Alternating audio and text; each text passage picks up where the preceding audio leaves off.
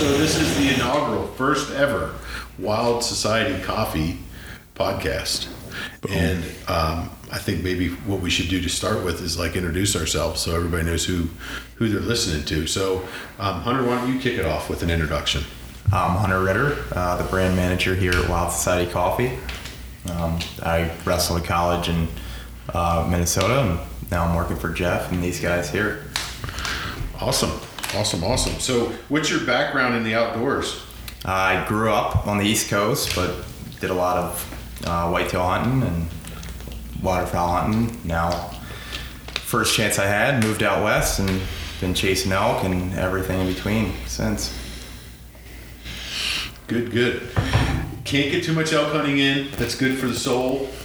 Um, Chase, tell us a little bit about yourself. Uh, my name's Chase Myers, born and raised in Baton Rouge, Louisiana, LSU grad, and uh, been out in Bozeman for about two years. Uh, work in the uh, shooting and hunting industry. Nice. Man, a few words, huh? Mr. Burns? I'm Brendan Burns. I uh, chief hunting officer and conservation director for KUIU and huge Wild Society partner collaborator, and uh, you know, big outdoor enthusiast. I love that. Um, it's sort of an honor, like when you kick off your very first podcast and you have the chief hunting officer from KUIU um, on your podcast. It's sort of a good get, right? Hey, I'm, uh, the truth is, I am a huge fan. Like we, uh, the the well, which we'll talk about the projects, but like yeah, I mean, I, I deal with lots of different companies, but not not many that. Have catch my eye and, and, and make it to where I want to work with them. That's super cool because, um, well, you're an impetus behind the whole movement anyway. You know, talking about um, Starbucks and how they basically just don't like anybody that hunts or has a gun. Um, and it just pained us to, to pay them so that we could use their product in the backcountry. We were all Starbucks via because it was sort of the, you know, the one you could always find, and it was a decent cup of coffee in the backcountry. Um, but you know, I think we vote with our feet anymore. Everybody's sort of aligning behind companies that reflect their their core values, and, and we just didn't feel like. Uh, we could do that with Starbucks Via. So we really, honestly, Brendan and myself and Jace, I think at the time were having a conversation about how hard could it possibly be to create, you know, uh, an alternative to Starbucks Via in the way of a really high-end gourmet instant coffee for the for when we're hunting and fishing in the backcountry. And it seemed like it would be sort of an easy thing to pull off, but I think it was between COVID and and all the you know just difficulties in figuring it all out. Um, it's been a over two and a half years. We started when we were we started on the project when we were in Lancaster, Yep. Pennsylvania, working out of the candy factory when we had just started incubating Strike Group is when we started, and uh, and it and it's just launching today. So um, today meaning like the 11th um, of August 2022. So that was literally two two and a half years ago. Yep. Um, and so, you know, pretty exciting to see it finally come to fruition. But what I'm super excited about, first and foremost, like you can have a great cause, you can want to serve conservation, but if you have a shitty product, no one really cares. No one wants to buy it. And you know what what's taking place. Um, I just got back from a British northern northern BC stone sheep hunt, and um, I just took a bunch of it with me. Successfully, by the way. Let's just clarify. You got to clarify that. Well, do I need to tell Yeah, people that? I yeah. mean, I, This- I- well, it's an expectation for Yeah. me. Okay. So yeah, thankfully it was a successful trip, but it was successful also for Wild Society in that I took a bunch of it with me and didn't really say a whole lot other than I wanted people to try it and let us know what they thought, and uh, it was a resounding hit. I mean, people were really liking it. In fact, while we've been sitting here, I just got a text from uh, the girl who was my guide, Stephanie Shippey. She just came out and she's she took the liberty of doing some photography in camp on her own um, because she loves the cause that we're serving and the product that we made. And uh, and she said look hey i just wanted to send you some of these photographs. Hopefully something could be of use. And uh, they're pictures of our wild society being made in front of a giant stone ram that somebody's caping out. So that's kind of cool. Like you know she was the correct me She brendan was the Wild Sheep Foundation Guide of the Year. Um, Yeah. I, I, my years get past. I'm gonna say 18, maybe 18 or 19, probably 19. Um, I've hunted with her a bunch too, like really, like the real deal. And yeah, I mean, She's someone I want to have on the show. Yeah. Because she has such an interesting perspective. You know, um, Brendan and I may have talked, we may talk at times about some of the quote unquote influencers in the hunting industry. Um, and it seems to be in vogue right now if you're an attractive female um, to, to, to be an influencer on Instagram. Um, and I don't know whether or not they're real diehards or not. I don't know many of them, honestly. But I know Stephanie. I spent, you know, the better part of the week in the backcountry and some of the wildest places I've ever been. And she was the genuine article. So she has some really interesting perspectives on sheep and sheep hunting and conservation. And and uh, and I think when you're, you know, someone who does it for a living and the way she does it, it it's um, pretty cool. And she really resonates with the mission that we we set out to do.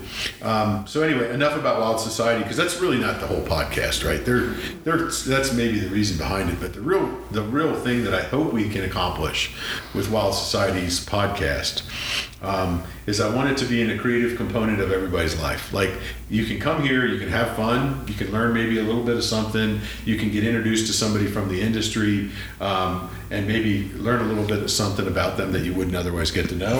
Um, and hopefully, if you're interested in working in the industry or you're just a passionate follower and participant in the industry, that you know you get something out of it that you can walk away from and feel good about. So that's what we want to do. Um, we are going to spend a lot of time talking about conservation um, on this podcast because it's a big part of the Wild Society mission.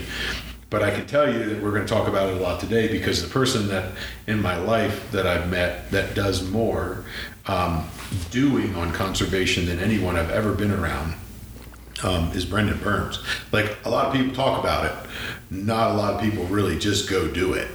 And so, um, Conservation Direct, I think, would be a super interesting topic of today's conversation, um, especially based on the fact that Brendan's with us. And just for the record, I want to say this I know you're the chief hunting officer for KUIU, um, but we're going to try to get you sucked into the vortex of being a regular uh, participant with us on this podcast. So, just so you know, we're not sneaking up on you. We're yeah, gonna, no, I'm, I'm down with it. And, and uh, yeah, the conservation stuff and appreciate that. But ultimately, it boils down to like, even my tie to this is the fact that, uh, you know, lots of people talk about it, but not a lot of people put their money where their mouth is. And it was something that really irritated me forever is the fact that like there was all these all this money was being raised all these people were talking about it.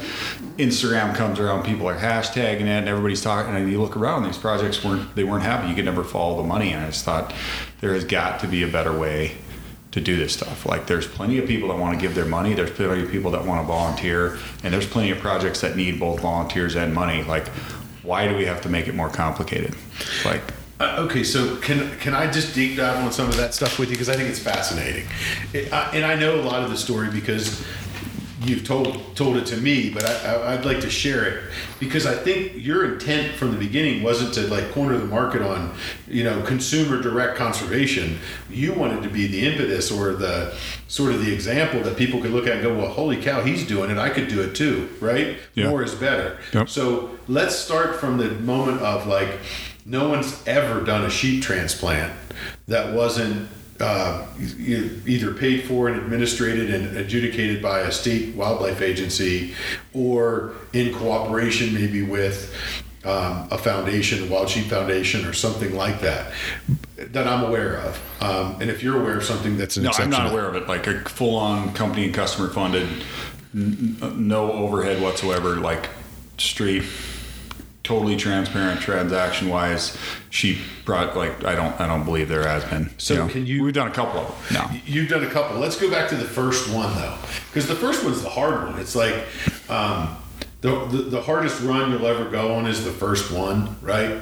That's kind of like I gotta I gotta start running. I gotta lose some weight. I gotta get ready for mountain hunting, whatever it is. That first time you strap on your sneakers is like that's the tough one. It's gonna hurt the most. So I would assume like when you come up with this idea, like hey, we're gonna go do our own thing.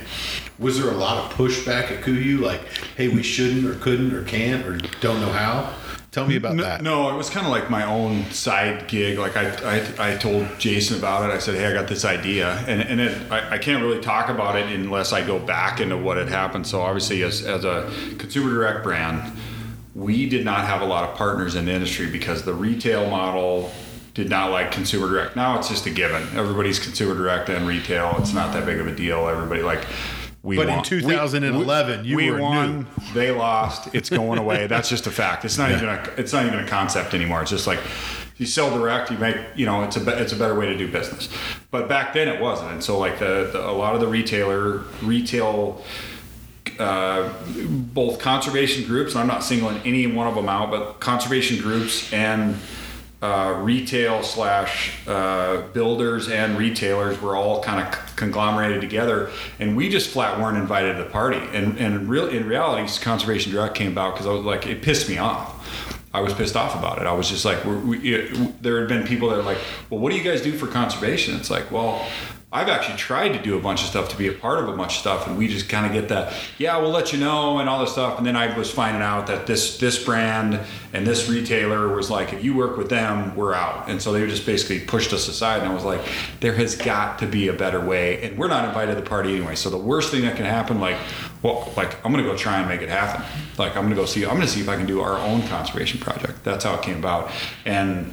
I was driving one day and talking with uh, with my buddy Jason Whitteman, and I was like, you know, like like it was a play on consumer direct, conservation direct, and I was like, oh, dude, that's like you don't have a lot of those like aha, and that was one of them, and I was just like, all right, called the attorney, trademarked it, and was like, okay, we're gonna do this thing, and and you know, I just thought I'm gonna put together. I think I can do a sheep transplant. And like simultaneously, there's a Indian uh, reservation that had an, a surplus of sheep, and I was able to negotiate and buy those surplus of sheep, uh, 55 ewes.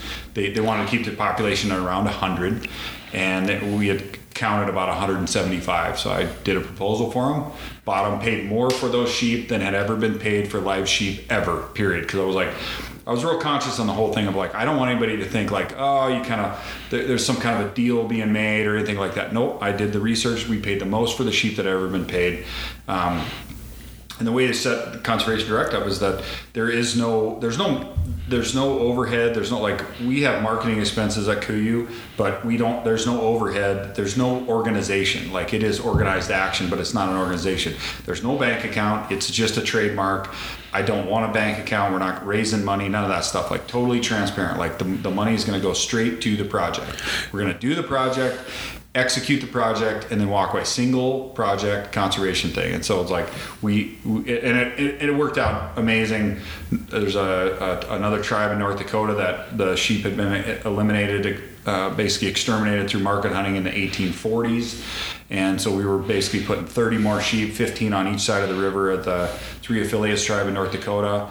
Uh, and those sheep are obviously free to them. We just basically did the whole transplant and gave them to them and then antelope island had died off in a in a um, And that's in Utah. in Antelope Island in Utah had died off, and so we're repopulating Antelope Island. We took 25 sheep down there, paid for the entire thing, um, and uh, pulled it off in three days. And it was just one of those things that like And that was in what year, Brendan? that was in that was right like we literally ended that as COVID came in. Like it So was like right March 10th, like, like March 2020? March of 20. Yeah. Okay. Yeah. So, um, do you mind like what's the what's been the effect of that so far? Like, how are those sheep doing? How much correspondence do you maintain? Sort of like, do you have a measurement of success on Yeah. that deal? Tell us a little bit about Yeah, that. Yeah, so um, there's 60 sheep in North Dakota now. We took 30 there. There's 60. They haven't they haven't uh, done the count. They're going to do the count in September. I would expect that number to be like 75 ish, which is a full population. I mean, you go from 30 sheep. There's 15 and 15 on each side. Now there's there's going to be around 75, and I think there's. When I talk to the guys in Utah, there's 58 on Antelope Island, and there And will that be started with 25. 25 and there will you know and that's that's a really good habitat um, there's not a lot of predation there's a lot of predators on antelope island but there's not a pr- lot of predation on sheep there's a lot of coyotes on antelope island but they don't really get the sheep and it's good habitat they just kind of there's a lot of escape cover um, the ewes tend to do really well there so they're they're they have not done their full count either. You got to understand, like we tr- we transplanted 55 sheep, but those those most of those ewes were pregnant at the time. So then all of a sudden you transplant them in March, in April, May, June, or in, in basically in, in, in mid May you have some lambs, not Yep. all of them, and we took as many young sheep as we could. So some of those, so some of those two and three year old ewes are coming full circle, and they're going to start having babies, and you know, it just it really grows. But overall, yeah, there's the original 55. There's over 125 at least right now. Um, they're all uh, the majority of the original ones are collared. They had two mortalities total in North Dakota, um, and they had three mortalities total, total in Antelope Island. Um, and one of the ewes that that was a mortality, we actually like she was super old and already processed when we caught her. I, I would, probably would have turned her back, but she was already in the you know it was already Too in, late. in yeah she and she was 19 at the time, so that wasn't exactly a tragedy. That I mean she just she had a lamb and then died, and Right. the lamb lived. So Oh, well, good. Yeah. So, um, you know, I think when you do something that's um, disruptive, like what you did, it's disruptive to conservation because it's outside of the normal model, right? Um, and and I'm certainly not intimate with all of the interactions that I'm sure you've had, but I've heard some of it. I mean, it's a small community, that the uh, Yep. hunting and con- conservation communities. Uh, not a big place. We kind of know. I think everybody has like two degrees of separation. Yeah. Um, and there was there's certainly a lot of folks that were pretty excited about what you did, myself included. But there's also folks who were, let's say, less than hopeful for a great outcome. Um, let's tell them what the out, you know, what what's the outcome of this? Like, um, sort of a related question. There's some of the conservation organizations that raise a lot of money in the hunting community. They create, protect habitat, but then they don't allow it to be hunted. Okay, so is that the similar circumstance to what you've created, or give us a little bit of No, I have, I have kind of a little charter on Conservation Direct, and this is this is one of the cool things about being the the head guy, the you know the, The founder. committee. Yeah, like I, I and it is pretty cool. Like when it comes to like, you know, people are like, oh, well, you know, like like no one ever has said anything to me. Like this is just my thing that I get to do. I get I, I call customers. Uh, like-minded brands and people like I've never had a board meeting about any of this stuff. I've never had anybody. There's no bean counters ever said, "Hey, you're spending too much money." I just do it because it's the right thing to do. And I think that. Uh, it, uh, what was the question again? Like, So, what one? What would you grade it a success? oh, Those two huge success. Like, yeah. Uh, And then secondly, and I think this is where hunters um, maybe are turned off in some instances from some of the work Oh, the okay, conservation yeah, groups do is yeah. like, hey, it's great. You, know, we put all this money in, and you used it to go buy all this habitat and private lands, and now, but no one has access to it. They're Yeah. not huntable populations. Yeah, no, everything that I do, that we do at Conservation Direct is to protect, enhance, or create a new hunting opportunity. I could absolutely care less about putting something somewhere you can't hunt it. That's, and that may, somebody be like, well, it's for the better good. Like, no, you know what? There's plenty of them. There's plenty of places where you can put stuff that's going to lead to a huntable population. Like I believe that in in hunting conservation, period, end of story. I'm not interested in, and and, and it's specifically for huntable animals, for for for big game animals and, and hunting opportunities. Like I don't really care about um, birds. Like that's just not my passion. I'm not big into you know dolphins or anything like that. I mean, we're talking about stuff that we like to hunt and and there's plenty of other organizations to do that stuff. Like I feel like that's where we can make the biggest impact for the stuff that we care about, which I think people put money in the stuff that they actually care about. So, um, so- not that I hate dolphins, but No, you know what? but but How can you hate a dolphin? Yeah, but but for for us, it's like if it doesn't create or enhance or restore a hunting opportunity, I, I'm not interested in that project. Perfect. That, that- that's so Yeah. succinct. Yeah. And and I think that that resonates with. I would assume that really resonates with your KUIU customer. I've never heard anything negative on on any of it, like at, at all. Like there, there's been some. The, the only negative is people are like, I, you know, th- Why didn't you call me? Yeah, there's definitely been some of that. Like, and we and we haven't like I, I could have raised. I in every project we do, it's so simple to raise the money. I think people. I mean, it was just I just did. A, I actually just gave a project away to another group um, because I had said anybody wants to do this and learn how to do it, let me know. And, and a guy called me that that has his own conservation foundation. And I said, yeah, I'll put a project together with you, and that, that'll be coming out. It's going to be on the History Channel. Really cool project they did. And but it's like, hey, I, there's a lot of projects out there. There's a lot of money. That there is more money out there, but people want to see their money at work. They want to know where it goes. People are tired of giving away money, going like, oh, hey, I'm going to give that to you, and you just tell me that I've done some good with it. That that's that the, the bar has been raised. Like people want to see what their money's going to do. They want to, and they want to show up. They want to be a part of it, and they want to see that their money is in. They want to see their money in action.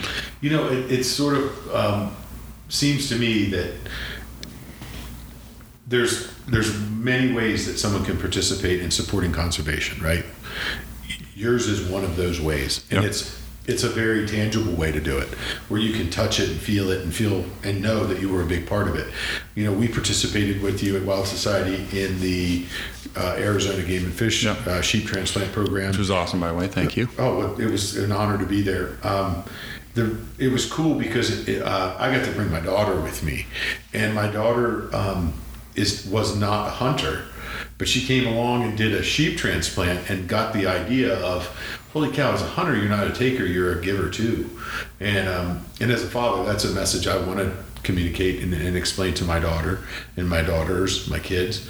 Um, but I, I guess the other side of it is that um, some people don't have the time some people don't have the money um, some people have to be passive and um, your way is hands on boots on the ground tangible and i think that resonates with me. Um, i have friends though that are working in corporate america at a manufacturing or in the hunting industry or in, the you know hunt camp fish shoot whatever it is. Um, and, and they called and they're like hey that's super cool. I, I just my company wouldn't support that or you know they wouldn't give me the time off to go. They they wouldn't put money towards it because you know we do this excise tax thing. And, and you know what? That's all creative in its own way. It's uh, um, so it's not necessarily conservation direct is the only answer. No. it's one of the answers and it's it, and i think it's really a personal choice. But if somebody heard this and they said hey man that sounds like something i could really get behind and they want to participate how would they do that Well, there are two two things. One that we, we have a link on on KUIU that you can go look at the conservation direct stuff and like we and when we do a project we put it out. But I would say like support the brands that support the things that you believe in.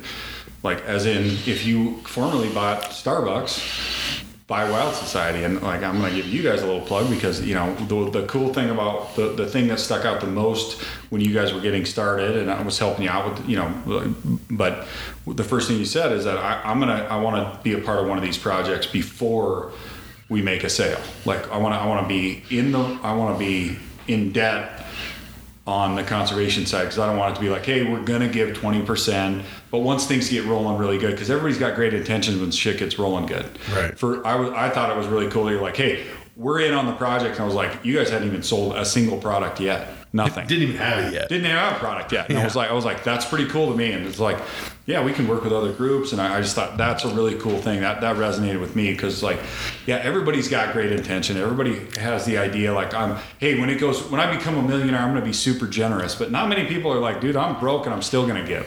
Right. You know so like let's start out in you know th- to where we've already done a project and so people can go you know so I, I would say like you support the brand and, and and ultimately it's like even with KUIU i go like listen we're a very successful business. People expect us to do good things. It's not like i don't look at it as like like oh how much can we spend at this? Like uh, it's very obvious you look around like things are going pretty well. Mm-hmm. They expect us to do good stuff they want like we should be inspiring people that like hey this is where your money's going we're doing great things we're gonna you know down the road my son could hunt these populations that we're putting out there. Like they expect that we're gonna do it.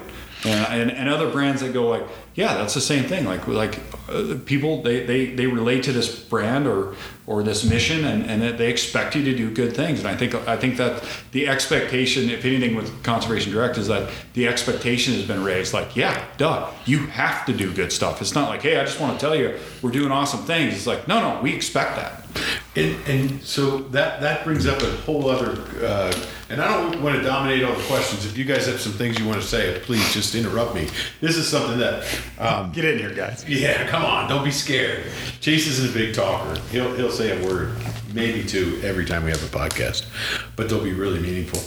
Um, you you made a comment like direct your purchase power towards the companies that reflect your you know your ideologies or your convictions um, maybe said a little different way but same intent but um, KUIU definitely is out there do you feel like um, is there a measurement tool that you try to implement for like hey this is probably influenced or impacted uh, the feel good if you will with our customer base or you just know it you just know it because you know the customer because you are the customer like how does Uh, KUIU's a relatively successful big company at this Yep. point. It's not, you know, it's not the fledgling little company it was in 2011 when you and I first spoke, right? Yep. Yeah, Um, can I share that quote that you gave me when we were on the phone that day? I About can't what your remember. aspira- You literally said like, "Yeah, dude, like we're just trying to grow it to like 10 million and do a lot of sheep hunting." It was literally what you said. Yeah. And, and I think about that now, and it's like, wow, I think you did it. That's gone You pretty did a lot of sheep hunting, and Yeah. you did get to 10 million. Yeah, million. yeah, it's right. been, been, been good. Yeah, you were aiming low though at the Yeah. time, I think. Well, that was- yeah, well, gotta- aiming high actually. it That would have been a pretty good life. It was huge then. A Yeah. couple, couple guys, Yeah. making making a little bit of money, having yeah. fun. Yeah. and it's amazing when you put your mind to something. But people can direct their. So, we did our project. Wild Society did their project, participated in your project, and the other company that was involved was Leupold. Yep. Yep. Um, and Bruce Pettet over Leupold Yep. is a someone who takes conservation pretty seriously. He wasn't a hard. I, I don't imagine you had to twist his arm real hard to participate. No, and that's that's those are the things. You know, like everybody's like, how, how much prep goes into this stuff? Like, there's a lot of prep goes into the projects, but as far as people that participate, I mean, like the first one I made, I think 13 phone calls and raised all the money. And how much we- was that? The first Um, one, roughly. Roughly 150. Hundred fifty thousand dollars, and yeah. you transplanted how many sheep 55 sheep. Yeah. in two different states? Two different states, yeah, and collared them all.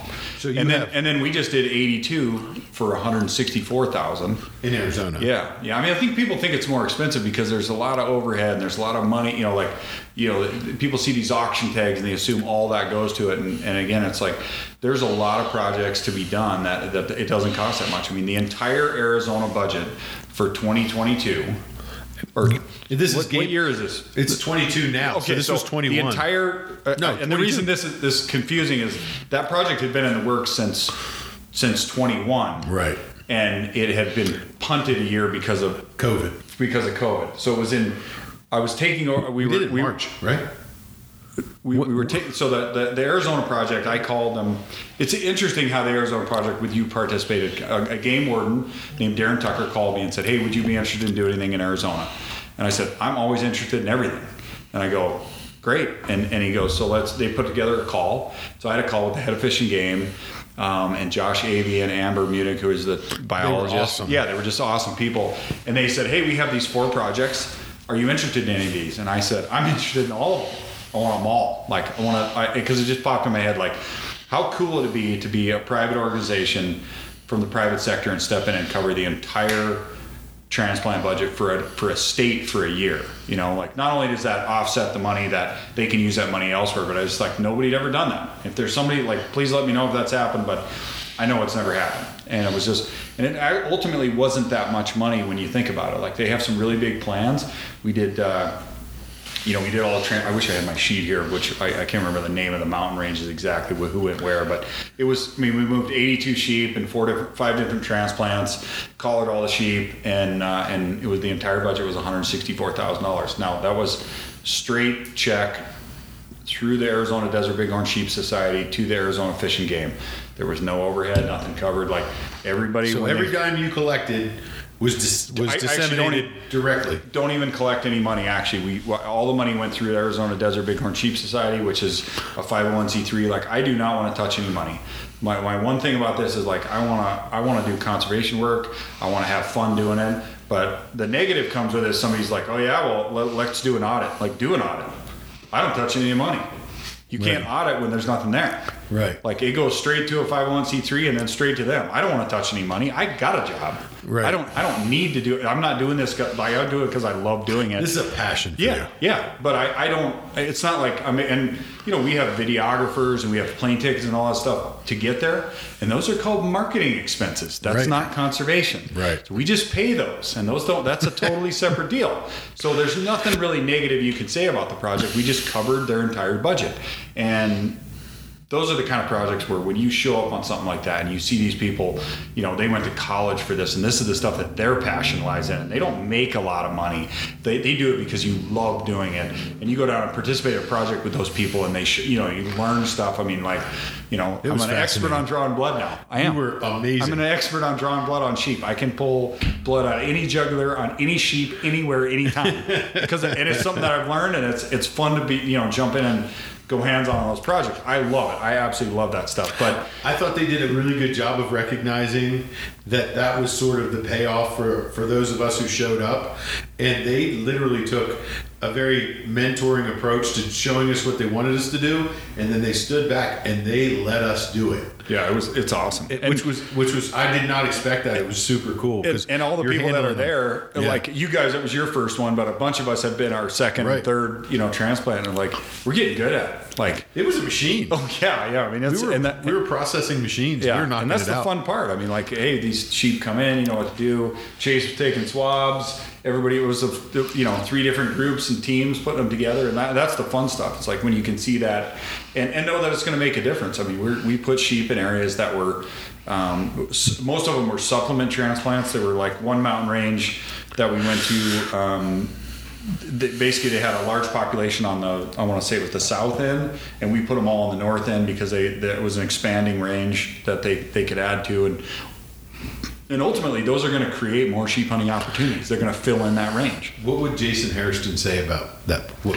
what you're doing? he, he was he'd be stoked about this stuff. He lo- well, the fact that it started from a place of uh, I'll show you like like again I, I was I, was- I was very pissed off the fact that we were not able to participate and stuff. So like the the fact that it was started out of uh, out of, out of that area, he that. loved that. Like it was disruptive and like I'll show you, and then eventually you go like because now it's come full circle where you know organizations are are basically stealing lines that I've come up with about how they're doing semi-direct, and I'm like oh whatever. I mean like imitation's the highest form of flattery. Have at it. Again, it's not a job for me; it's a passion. So it's not like I'm losing anything.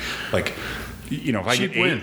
If I get if I get aced out on a project, what I did, I had I had a group that got a project of mine that I was looking at, and I went I went like, dude, if you think you're like ultimately the sheep are winning, Amen. they should all be competitive. Right. There's not many people doing it. They're gonna be like, oh, okay, you beat me out on one, you got you got first punch on it, or you called like.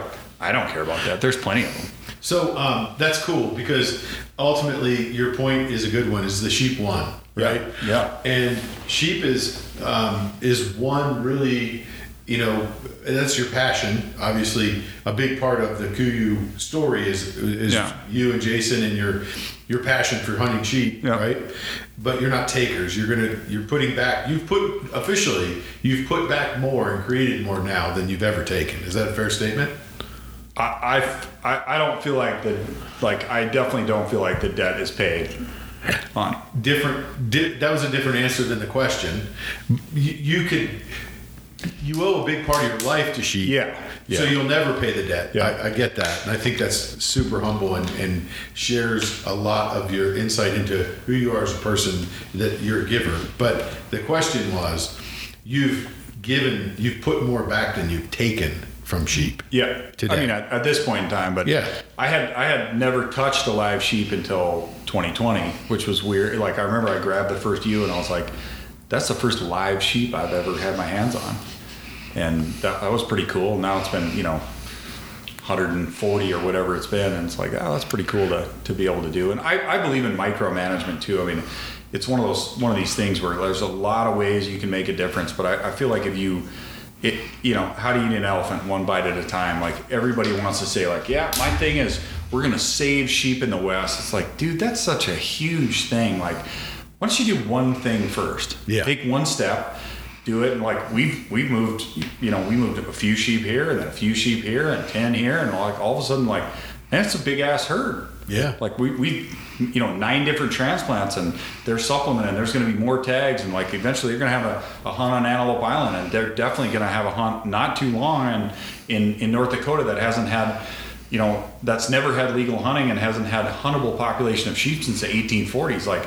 that's a real impact. Like that, that made it, that makes a difference. So I'm like that, I, I believe in, in micromanaging, like, you know, like if you, and, and you had brought up like, how do people make a difference?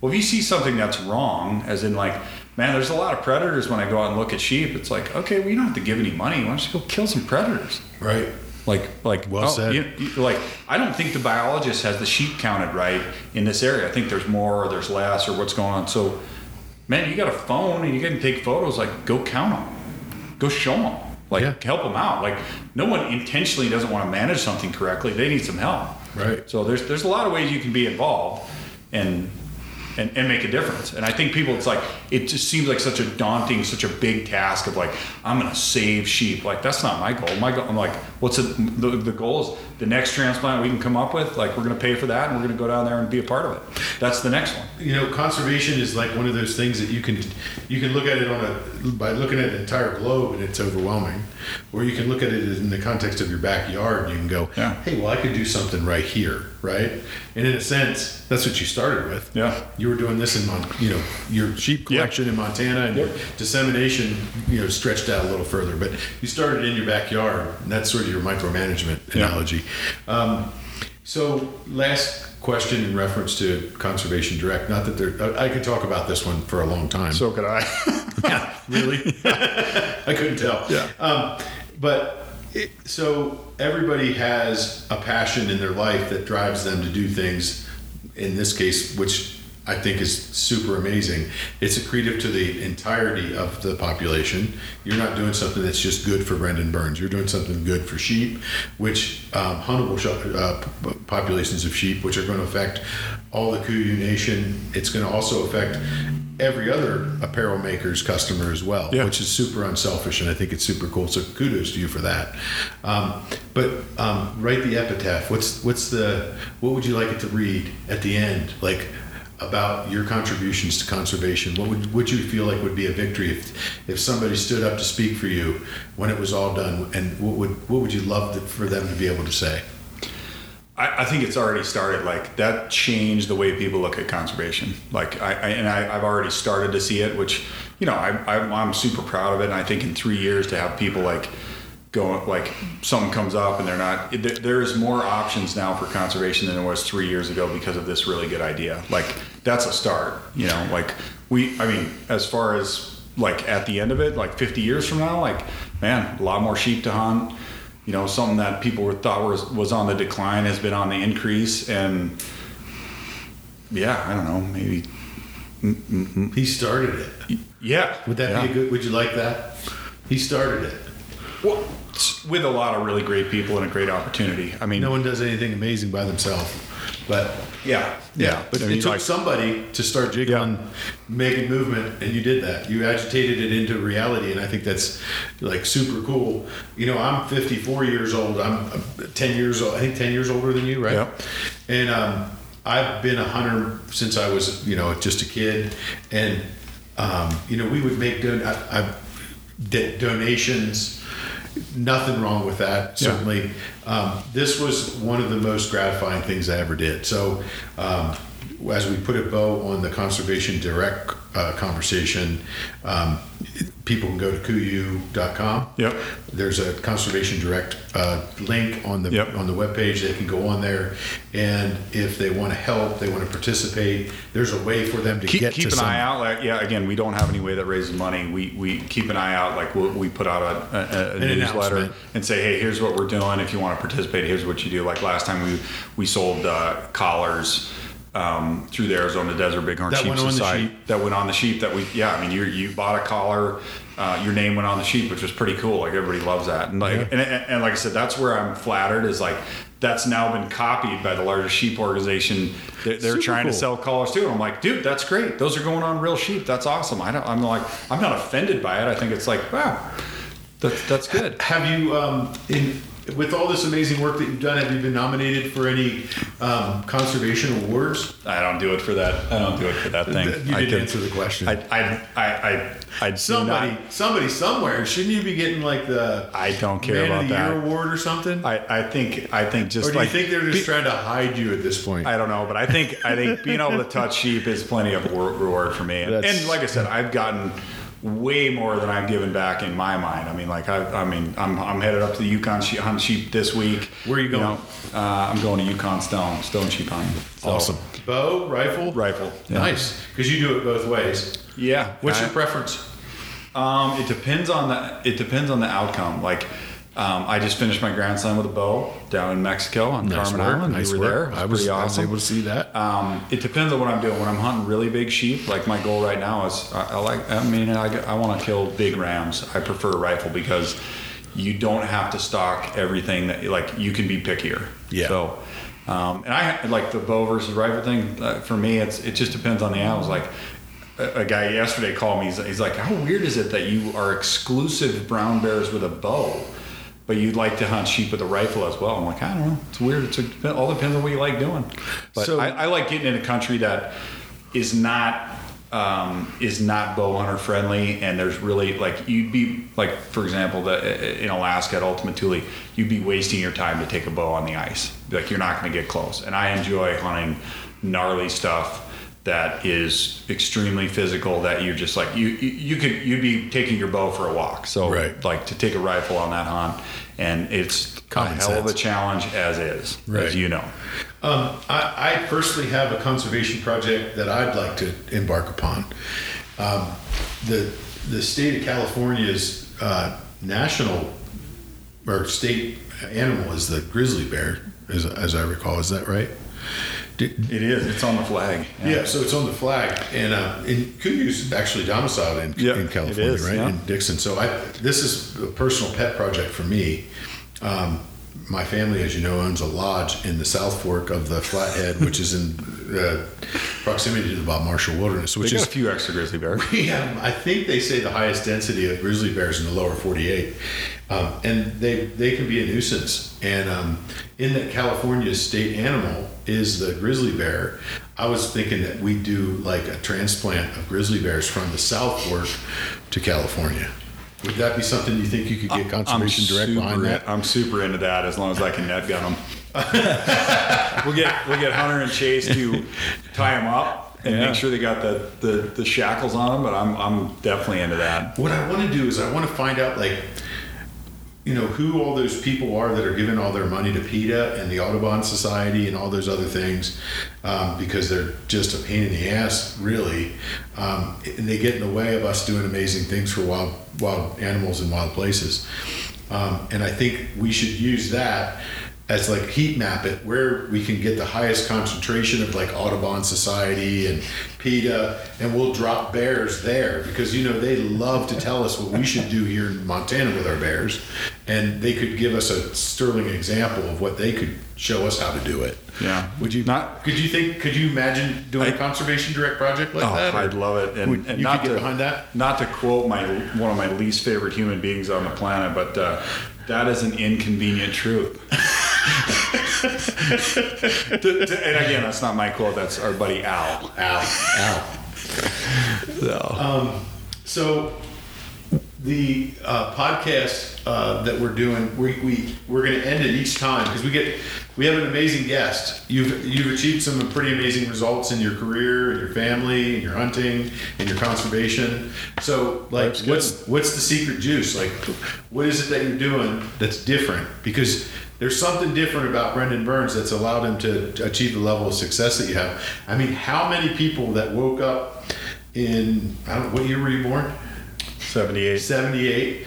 Um, at what point did you like when they were all dressing up to be cops and robbers and firemen and whatever else? Were you like dressing up to be like a profession, the chief hunting officer of a major apparel brand in the hunting industry? Is that like? Did you? It's not that far from the truth. I mean, my the joke in my family. I mean, I was so into hunting as a little kid, all the way growing up. My first money I ever made, I bought bow hunter magazines, all that kind of stuff. The big joke in my family was like, he'll grow out of it. Really? That's so funny.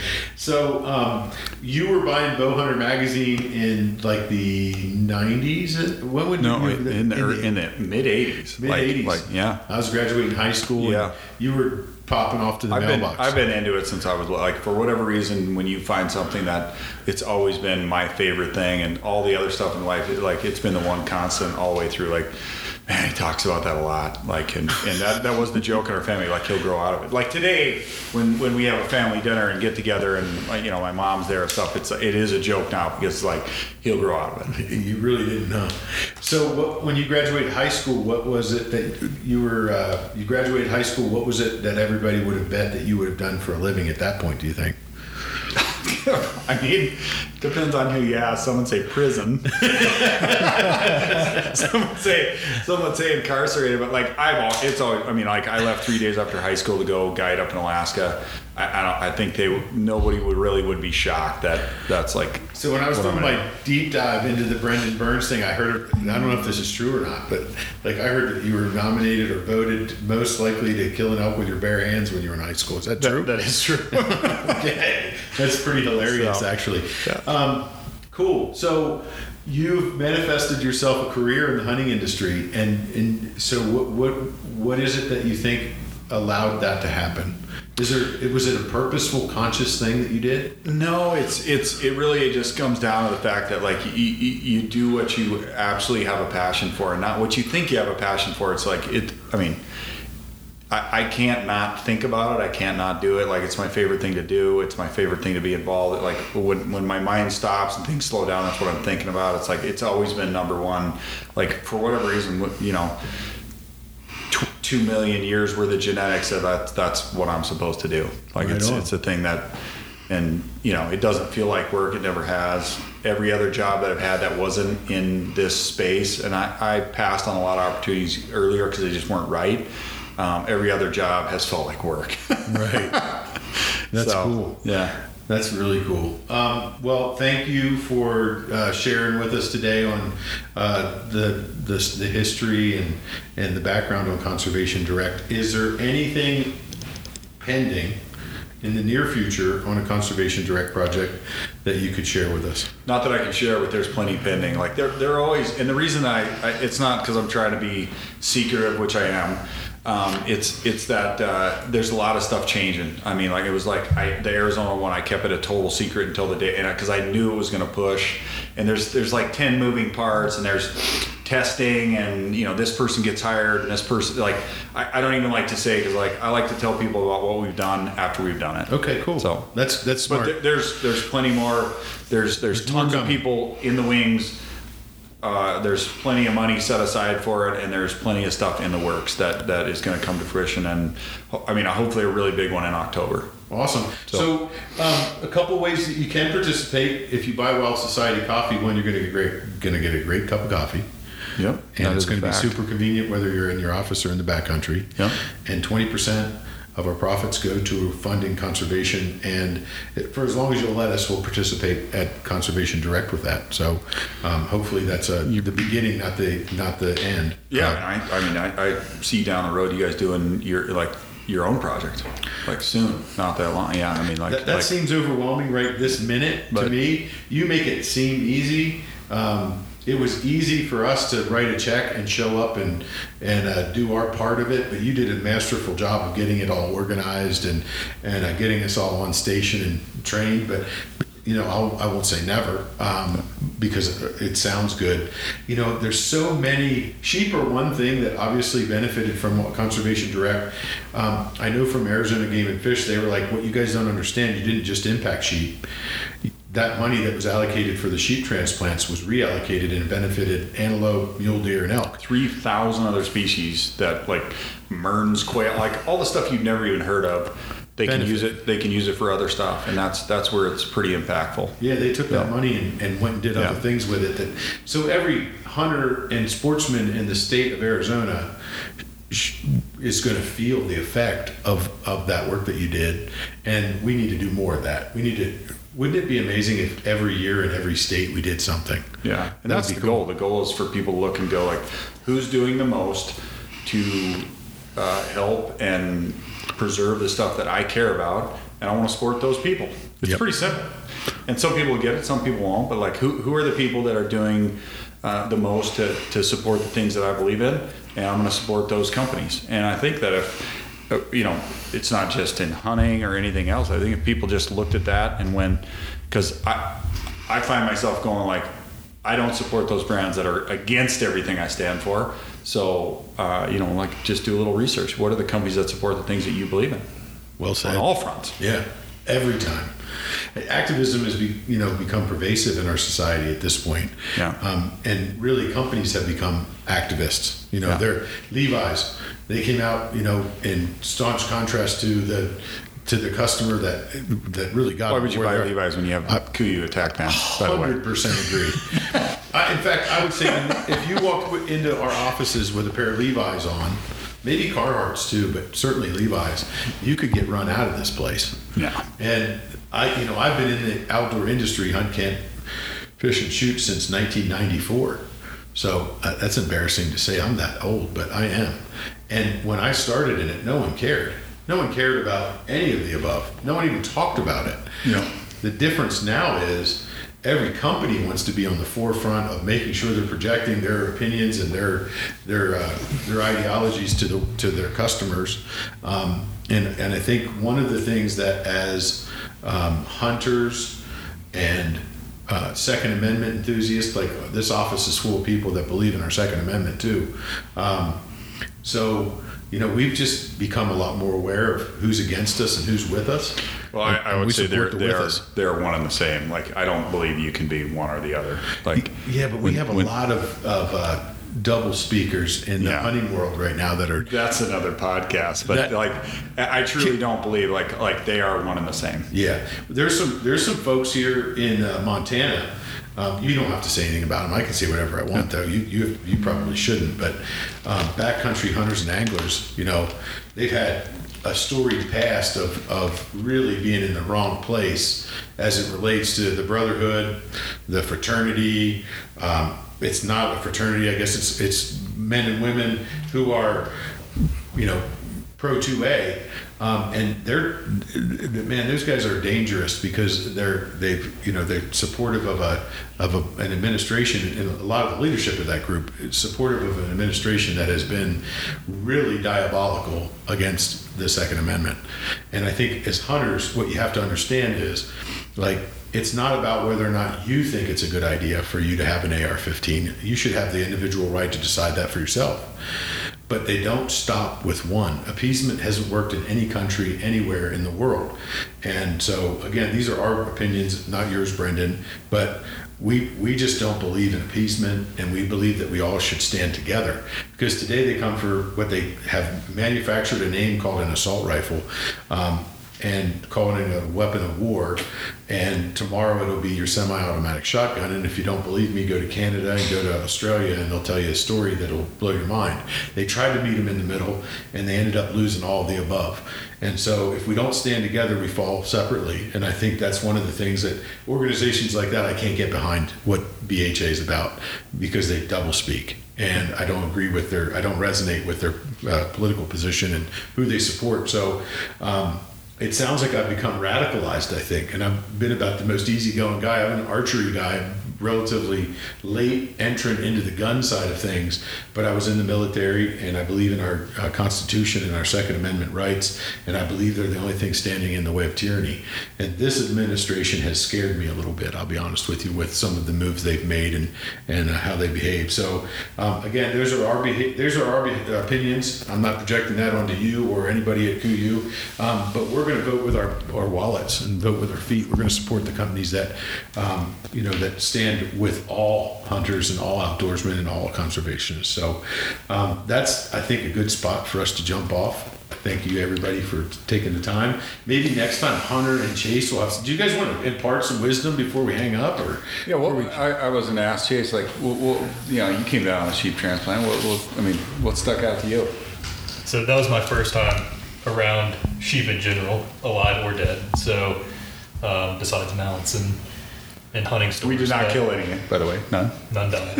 um, but yeah, that was my first time around sheep in general. Um, and I, you know, hope someday to go on a, a sheep hunt. Like I think it really turned me on to the whole thing. Um, like you said, it gave back before I take any. So Yeah, it's cool. I mean, it's it's like I mean, uh, most people that go on them go like, "Wow, I, I had no idea. I didn't know that there were people that did that. I didn't know that that the reason that that species is doing well is because of this. I didn't realize that, you know, that that, that stuff will not just take care of itself.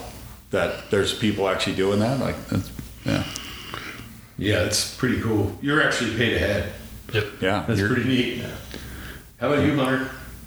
Just the takeaway I got is more like I'm 25, so I feel like conservation comes with maturity, and I feel blessed to be around guys like Jeff and Burns, where they're, you know, they're experienced, they've already, you know, put the miles in and kind of done the work. Where I feel like me and my hunting career or whatever you want to call it, I'm like, I'm just thinking about killing. I'm not.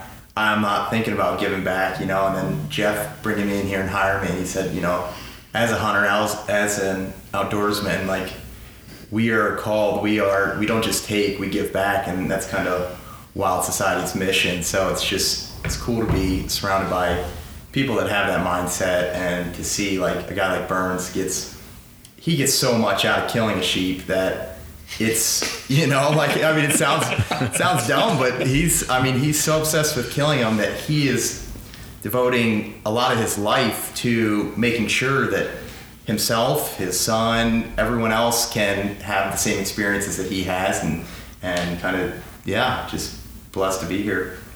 Um, Hunter, how do we, you know, it's kind of funny. I didn't realize it until uh, you started to talk about how old you were, but I'm 54, Brendan's 44, Chase is 31, and you're 25. Yeah. So we have basically a member of each sort of generation 20, 30, 40, 50 in the room at the same time, right?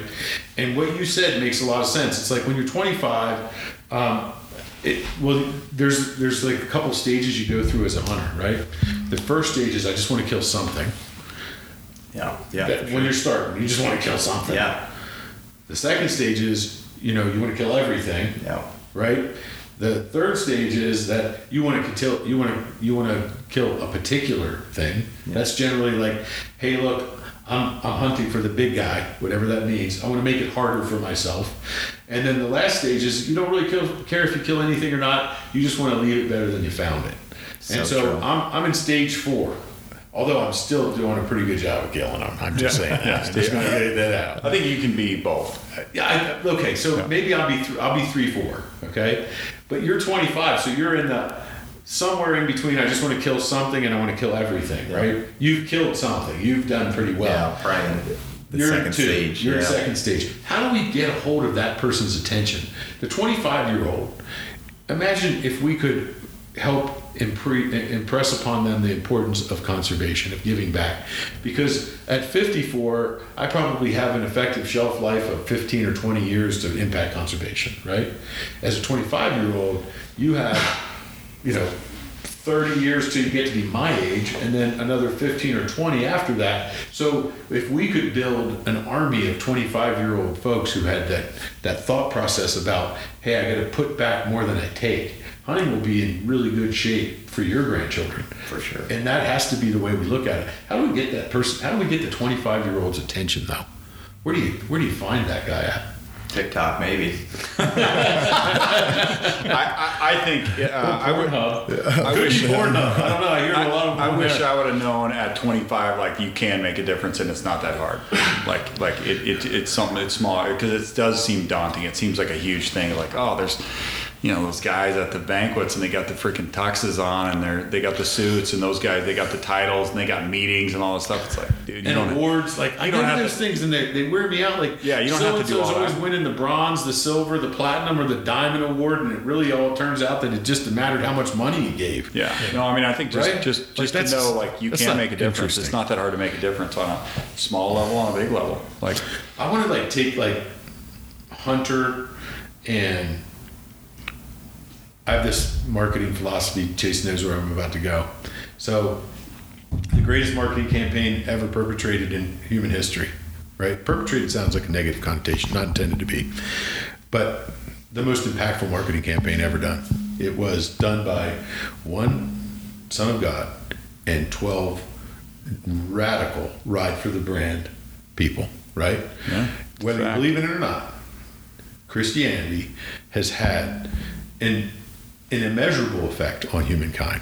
Yeah. And it started with just one guy and 12 folks who wanted to follow him, right?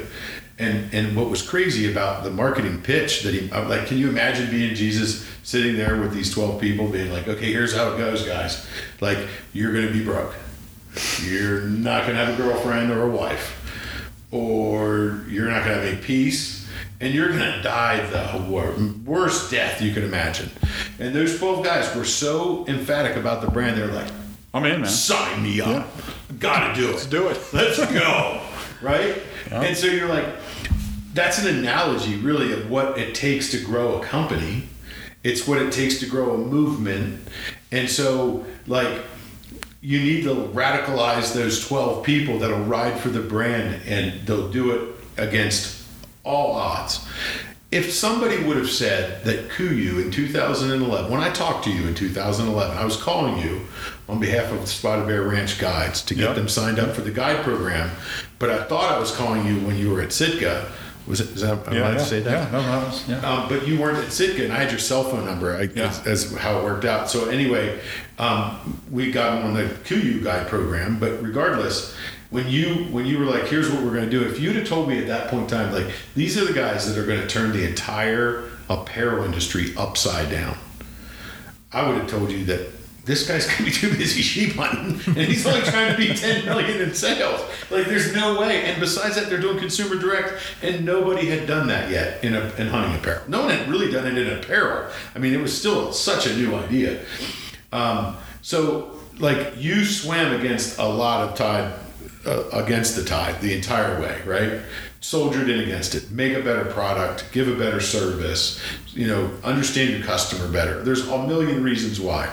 Timing, obviously, probably didn't hurt either. But at the end of the day, is that you stay super focused on what it is the brand is all about. That is one thing I can say about you, Brendan, is, you know, we've spent the last two years working in very close proximity to one another. And that is one of my takeaways is that you're so good at what you're good at. Amazing, actually. But if we could take that same um, that same amount of passion and and figure out the the right 10 or 12 people at 25 years old and arm them with the passion and the understanding and the wherewithal financially to go out and do it. Imagine what they could do. Because when you're 25 like you don't even need to sleep. It's like something you could it actually used to be on my options list. Like i need to do all these things and then like sleep would like okay well if i have time. And now i'm 54 and it's like man there's days where i feel like i should take a nap like that's embarrassing, but it's true. But their energy and their passion, like someone who's as passionate as a hunter is about hunting and the outdoors, um, you know, he can only you can only hunt for so much of the year. Like, but you can be involved in helping, you know, supplement hunting and conservation all year long. Like you can live in your space that way. Like that's really that's interesting to me. I, I just think, and especially with someone like you, Brendan, because your passion is infectious. I care more about conservation because I know you, and I wonder how how that works. And, and I would say about the, the KUIU and everything else, even the conservation directors, like you get a few people that go like not only you know because there's tons of terrible ideas that people will say yeah you should do that, but they don't like they don't show up and they don't give you their money to do it too. So that's when you know you like you have really good friends that, and that actually believe and and you have you know.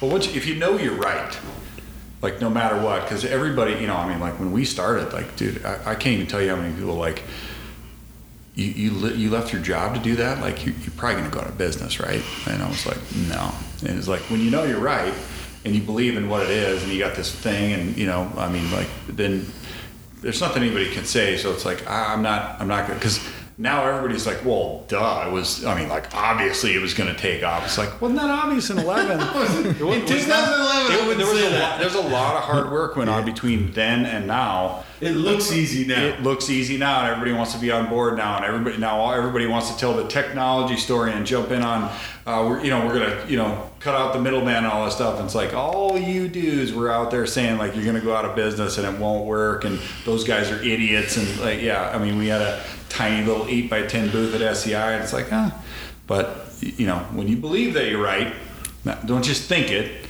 then yeah man, and yeah like you get you get luck if you're doing doing good work. Like things go well for you. I, I had a I had a friend of mine who was a he was the executive vice president for Haas Outdoors, which is Mossy Oak. And in one of my prior lives, I was the executive vice president for Hoyt. And we worked together, licensing wise, especially. Obviously, we worked together in strategic marketing campaigns. There was a KUIU then, Yeah. um, but he's since left left the industry and and uh, and and we still remained or we remained in contact and and when I told him about KUIU he was like Jeff there's no there's just no way they're not that big and there's no way anybody can do that and um and it was it was a shock to him. I took him to one of the shows, and you guys were there, and and you helped uh, get him a you know get him signed up, if you will. But um, it blew him away because he had been away for like that four years where you guys just hit massive critical mass. I mean, you just the the KUIU phenomenon is still just like something to me that I I can't really get my head wrapped around it. I was in Stone Sheep Camp, um, as I said last week, and there literally wasn't a guide or a client not in KUIU, and I don't mean in some. I'm talking about everything, even hanging out, having dinner the night before we all rode out or flew out, whatever they were doing. They were in base camp gear having dinner, and I was just like, my lord, these guys are killing it. Like, just such an amazing amount of penetration. KUIU is not what I wear to go hunting. It's what I wear. It's just what I wear every day, right? Yeah, Like, I mean, it's been it's it's been incredible, stupid. right? It's I can tell you this, like when when Jason laid out the vision for me, and I was when I came on, there was two of us, three of us really. There was three of us. It did not look like it does now. the best case scenario, the absolute best case scenario. And he was a dynamic guy, and he was easy to like. He, the dude was easy to follow. He was a leader, like for sure. He was could easy think to he could have been a cult leader. yeah, he definitely could have. He, I mean, the guy, he, he just had charisma like almost no one I've ever been around before. But even best case scenario, it's just amazing what it's turned into. Like it's and it's it's because people believed in it. Again, you got a few people here and there, and then and then it just kept growing and growing. And, and ultimately, you have to build awesome products. You have to back those products up. But I mean, it's just it is taking over. It's it's amazing. I, I've been blessed to meet a bunch of the different people along the way at KUIU just through you.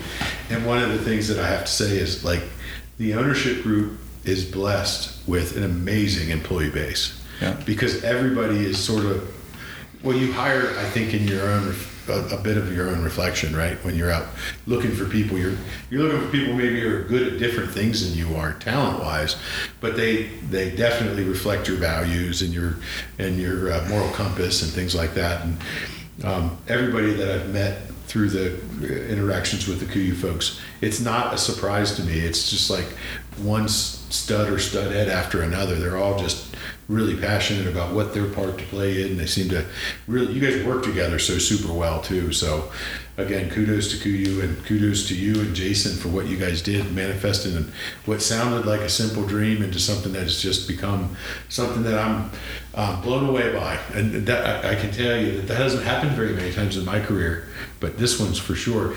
And this one feels different in, in the sense that, uh, um, like you guys have managed to stay really humble and connected to your customer.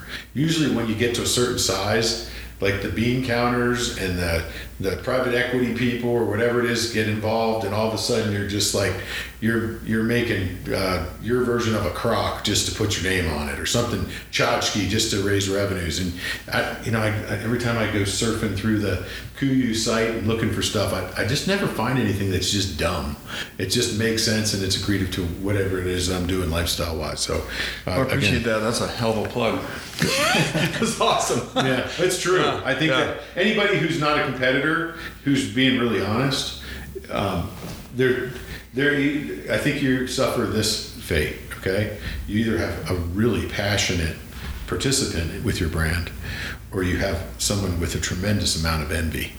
Because they're really in, in examples in sh- hunt, camp, shoot, and fish. Having worked in it since '94, Jason and I have worked together since 2014. 15. 15. So you've been in the business eight years. Yep. Have you seen anything like what's happened at KUIU? Not even close. No. There's no other brand that. Like you'll see somebody Yeah. get hot for a year or two, but man, this is, this the way you guys sustain it is pretty amazing. Yep. All right, well, I think we've given you enough. We've blown you up enough, dude. Yeah, like I all feel like you're a good. hype man I at this appreciate point. it. I appreciate you guys being a part of the project, and I I- like uh, ultimately uh, anybody that knows me, like I don't vouch for anything. I don't I don't say I'm not like on Instagram any of that stuff, whatever. Like I like the coffee. The honey coffee is my favorite. I like that they participated with us and put some money into it, and that's you know, if you if you don't like that, what what, you- what Yeah, so let's do a shameless plug for ourselves. Don't you think we should Yeah. do that? Like, we hired the world's foremost sommelier of coffee to come up with the best coffee, the most beautiful tasting coffee we could. They they govern the beans, sustainable beans, you know, roasting techniques, and um, and and turned that into a product that we're super proud of. Um, we don't want you to buy coffee from us because we do conservation. We want you to buy coffee from us because it's great coffee and know that because of it, we're going to do conservation. Try it. If you can't find it, wildsocietycoffee.com. Wildsocietycoffee.com. Go see it, check it out, try it, um, and hopefully you'll like it and get behind what we're doing. We need our we need our 12 radicalized brand folks because we're just getting started. got to So- sell some coffee. You already got one project in the book. Got to get another. One. No, we got to get another one done. All right, guys, I think that's it. Thanks for everybody for making some time. Thanks for uh, Brendan for coming on board with us. Okay.